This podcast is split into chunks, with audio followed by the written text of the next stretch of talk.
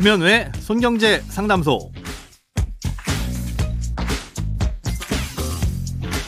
새는 돈 막고 숨은 돈 찾아드립니다. 손경제 상담소 김현우입니다. 저축, 보험, 대출, 연금, 투자까지 이 돈에 관련된 고민이라면 무엇이든 맡겨주세요. 오직 당신만을 위해 맞춤 상담해드리겠습니다. 네, 오늘은 예비 신혼부부의 고민이 도착했네요. 한번 들어보고 오시죠. 안녕하세요. 올해 결혼을 앞두고 있는 예비 신부입니다. 저와 예비 신랑 모두 재테크에는 문외한이라서요. 결혼하면 뭐부터 어떻게 해야 될지 막막하고 무섭습니다. 그냥 모으기만 해서는 안 될 것 같은데 결혼하면 신혼부부들이 해야 할 것들이 있을까요? 돈 관리는 누가 하는 게 좋을지부터 통장을 합칠지 말지, 또 청약통장도 둘 다 갖고 있는데 많이 넣은 걸 유지하는 게 좋을지 모르는 게 너무 많다 보니 질문도 두서가 없습니다. 제발 도와주세요. 네, 일단 결혼 축하드립니다.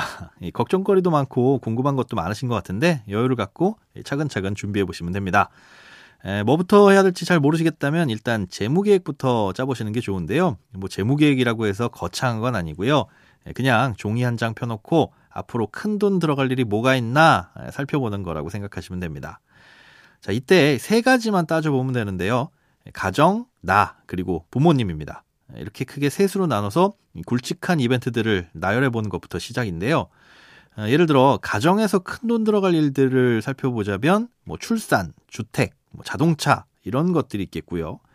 나 자신과 관련된 건 학업이나 아니면 이직, 퇴직 이런 이벤트들이 있습니다.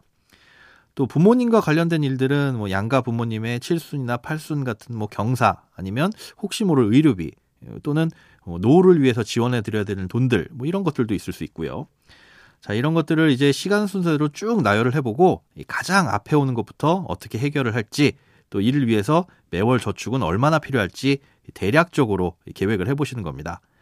이걸 어떤 금융상품으로 돈을 모을지는 나중에 고민을 하셔도 될 일입니다. 자, 두 번째로 돈 관리는 누가 하는 게 좋으냐 이런 질문도 주셨는데요. 조금이라도 재테크와 숫자에 밝은 사람이 통장 관리는 하되 둘 다 모두 관심을 가지시는 게 좋습니다. 앞서 세운 재무 목표에 따라서 이 계획대로 돈은 잘 모이고 있는지, 혹시 지출이 많다면 어디를 줄여야 되는지, 또 큰 돈 들어갈 일이 생겼을 때 어떻게 대처할지, 이런 크고 작은 재무적인 의사결정이 필요할 때 누가 통장 관리를 하건 두 분 다 관심을 갖고 머리를 맞대고 의논을 하는 게 가장 이상적이라는 거죠. 또 통장은 합치는 게 좋은지 따로 관리하는 게 좋은지도 물어보셨는데요. 사실 이 부분은 가정마다 다릅니다. 제 개인적인 생각으로는 이 합쳐서 하나로 관리하는 게 가장 효율적이라고 생각하고 그렇게 추천을 드리는데, 사실 30년을 같이 사시면서 돈 관리를 따로 하시는데도 문제없는 부부들도 많이 계시거든요.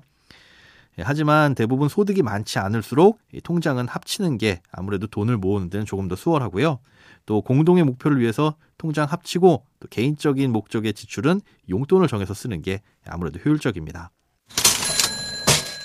이 청약통장에 대한 질문도 주셨는데요. 일단은 둘 다 유지를 하시는 게 좋습니다. 어느 한쪽의 통장을 쓰더라도 다른 한쪽도 나중에 필요할 수 있기 때문인데요. 예를 들어서 어떤 아파트에 청약을 넣어서 당첨이 됐는데 어떤 이유로 당첨을 포기하게 됐다면 계약을 안 하더라도 그 청약통장은 못 쓰게 되는 거거든요. 그럴 때 배우자의 통장이 남아있으면 나중에 다시 유용하게 쓸 수가 있겠죠. 둘 다 각각 10만 원씩 넣는 게 가장 좋긴 하겠지만 납입이 부담된다면 둘 중에 납입 총액이 많은 통장에 10만 원씩 꾸준히 넣고 나머지는 갖고만 계시는 게 좋습니다.